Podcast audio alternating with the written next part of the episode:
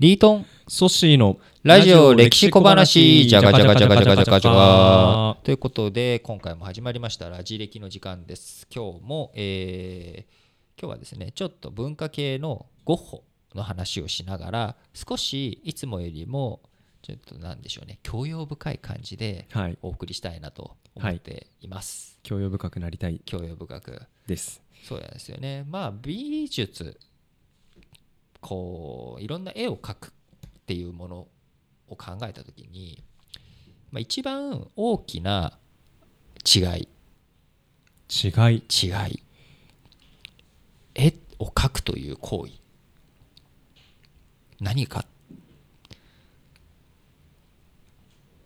それはカメラでは撮れないものを描くっていうことなんですよね。今ねもうスマホもそうだしカメラもすごく高性能だからいつでも映像は残すことはできます映像は残すことはできるのでそういう意味で肖像画とかこういったものはこう徐々に廃れていった、うん。で代わりにまあ家族写真を写真街の写真屋さんで撮ったりとか、はい。あるいはでもそれも結局セルカというかね自分でセルフィーするっていうようなことがどんどん増えていく記録まあ残すっていう意味ではデジタル。それがだんだんアナログからデジタルにも変わっていきカメラの世界でもうん。失われていったというか、あのね、コダックがまさにフィルム事業で破綻してしまったと。そうですね。有名なお話ですよね。ではい。なんですけれどもそれでもやはり絵を描く絵画というものの魅力というのはこれはどんなにデジタルが発達したところで失われないものだと思うんですよね。うん。というのもやはりゴッホの絵をイメージしてもらうとなんとなくのイメージですけれども絵という絵絵なんですけれども、うん。ただ単なる絵じゃないですよね、うん。なんかこう迫り来るものがあるというか、はい。こうこういったものを生み出しているんですけれどもゴッホの絵って見たことあります？実物。み実物ですか？実物。あの資料集とかじゃなくて。美術館美術展とかでゴッホの絵って見たことあります、えーないですね。ないですか？はい。そうか。えー、とじゃあ,、うん。あの資料集とかのはい。絵とかでもいいんですけれども、うん。なんとなくどんな絵を知ってますか、まあ、もしタイトルを知ってればタイトルでもいいですしひまわりひまわりとか。ありまね。あありますね、はい。ひまわりの絵って、はい。ひまわりですか？ひまわりじゃないですよねひまわりじゃないですよね。あのーうん。いわゆる写真で撮ったひまわりでは全然ないですよね。そう。ただひまわりだなっていうのはわかるんですよね。そうなんですよね。これ。となんかもっとひまわりっぽさがそう。あのー写真で見た時よりもなんかその香りがうんうん。漂ってきそうだあったり、ーいい表現ですね。なんかその光のなんだしょう発光の仕方うんうんうんうん。がすごくリアルな感じなるほど。がしてそういう良さは確かに写真にはないものだなって今想像しながら、うんうんうん、思ったとこありますね。なるほど。いいですね。僕結構絵を見るのは実は好きであ結構絵を見には行っているんですねで特に印象派の絵が好きで、はい。フランスのルノワールとかモネとかそういうのが好きなんですけれども、一昨年2016年に六本木のお新国立美術館でルノワール展をやってたんですけれどもそのルノワール展の横にえルノワール展の中にですね、はい。ゴッホの初期の絵があったんです。一緒の一緒のブースにあった。そうです。そのブースまあそのルノワール展の中の区画がちょっとあって、区画か。ゴッホの若い時の作品若い時の作品が置いてあったんですけど、まあつまらない。全然テイストが違って全然テイストがが違うんですよ。なんかこうでっていう感じの。まさにうん。さっきソッシーが言ってくれたようなひまわりのようにはい。うおってくるものが特にない。それこそカメラみたいな絵なんですよ。じゃあ物をそのまま忠実に。忠実にっていうわけでもないんですけど、うん。もちろん絵なんではい。多少のデフォルト感はしてるんだけれども、うん、これだったらカメラでいいんじゃない？みたいな。なんかでもこう他のやっぱり浮世絵とかもそうですけれども、うん。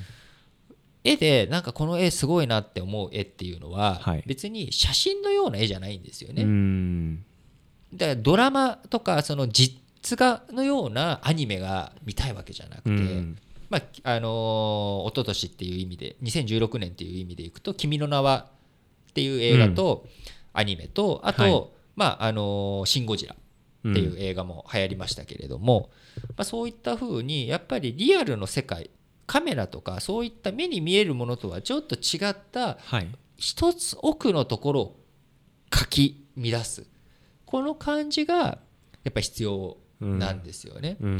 でもそれってちょっと人の感覚を超えるところなので、うん。評価されがたかったりとか、うんゴッホの場合彼を評価してくれる人物っていうのがほとんどいなかった。で弟がすごく支えてくれてるんですけれどもやっぱうんゴッホってすごくこう精神的に不安定なところもあったりとかして、まあ、その弟でも友人でも当たり散らしてしまったりとかそんなことがあったりしたんですね。で生前ゴッホの絵で売れたのはいろんなまあ諸説あるんですけれども一つしかなかったとかなんかそういういろんな逸話を残しているんですけれどもやはり最晩年の時期にドーッとそのひまわりだったりとか、あのー他に種をまく人だったりとか、うん。あとこう月をうん。のお絵を描いたこう S 字にぐねって曲がった空を星空を描いてる絵とかもう本当にこういわゆる皆さんがイメージするゴッホっていうものをどんどん生み出していくのっていうのはその最後の数年間なんですね。うん。彼1853年ペリー来航。日本ではペリー来航した年に生まれて1890年に亡くなってるので37でその生涯を終えているんですけれども。すごい若いですね。すごい若いです。だ若いうちからこうただすごいこうく苦悩して芽が出なくて、うん。で最終的に、まあ、拳銃で死んでるんですね。でこれも自殺説もあれば、うん。あの胸普通拳銃自殺するとしたらどこに？やります？こめかみとかですよね、うん。ところがこうゴッホのお遺体のしえー遺体の入射角その、はい。弾丸が入ってる角度が胸を貫いていてなんか自殺するにしてはおかしい位置だとかっていうのでうん。なんかまあいろんな誤射説とかあの諸説があるんですね。諸説あるんですけれども、まあ、それぐらいただまあ生きか本人が行き詰まっていてはい。たっていうのはあるんですあがあただ彼が死んでからすぐにその評価される動きが出てうん。こう友人とかまああのゴーギャンっていう友人がいたりとかはい。その弟もこう兄のために兄の作品をまとめたりとかして個展を開いたりとかしてそれでだんだんゴッホのこう評価名声っていうのは死後に高まって。でこの弟のテオっていうんですけれども弟も兄を追うかのようにお兄さんが死んだ半年後えー。ぐらいに亡くなってるんですね。半年間です半年ぐらい。かすごく短い。です短い期間で。まあいろんなこれもおー19世紀の末の話なので、うん。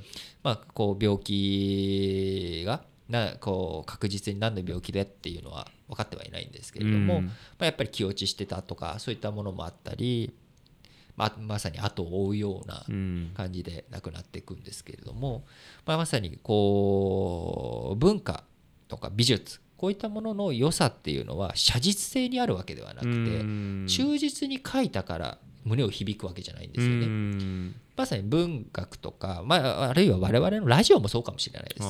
そのまんま原稿を読むだけうん。で何でしょう？何かが伝わるかって言ったら我々が伝えたいことは事実というよりかは温度感だったりとかなんか楽しいなっていうようなこういったものを伝えたいのであってうん。だからまあ一切うん。脚本は用意してないわけじゃないですか。用意してないですね。適当に喋ってるわけですよ。いい意味で。いい意味で。いやでもその方がねに、まあ、我々の人間性が出て出たり、うん。まあ、いいよく言えばですね。よく言えばですね。再現性がまあないからこそこそこうもう一回同じ番組を撮れと言われても我々撮れないんですよね。きついですね。まあ、それがある意味、まあ素人芸なのかもしれないですけれども、うんうんだからこそこう生み出せないもの。うん。こう生の、おまあ、これはデジタル化されてそれでアップしているわけですけれども、うん。やっぱりそこで手段としてはデジタルであっても我々自身がどういうふうにこう熱量を届けていくのか、うん。その熱量がうまく相手に伝わらないこれがきっとゴッホが感じてた憂鬱なんじゃないのかなっていうのを、うん。まあ勝手にねあの天下のペインター、うん。天下のアーティストに向かって、うんうんうん。なんか気持ちわかるよっていう大変おこがましいんですけども。いやいやでもそんなリーさんも最近ねそのホワイトボードのそうですね。絵を。絵はあんまり描いてないですけど。まあそんな感じで、はい。なんかこうやっぱり伝えたいことまあどういうふうに本人の気持ちになって考えてきっとこうなんじゃないのかなって思いながら歴史を楽しむ美術を楽しむうん芸術を楽しむっていうのもありなんじゃないのかなってうん。常日頃から思ってます。面白いです。ちょっと教養という観点で絵をこれから見る機会がね僕も増やしたいなと思いました。ありがとうございます。ラジオ歴史小話お相手はリートンとソシでした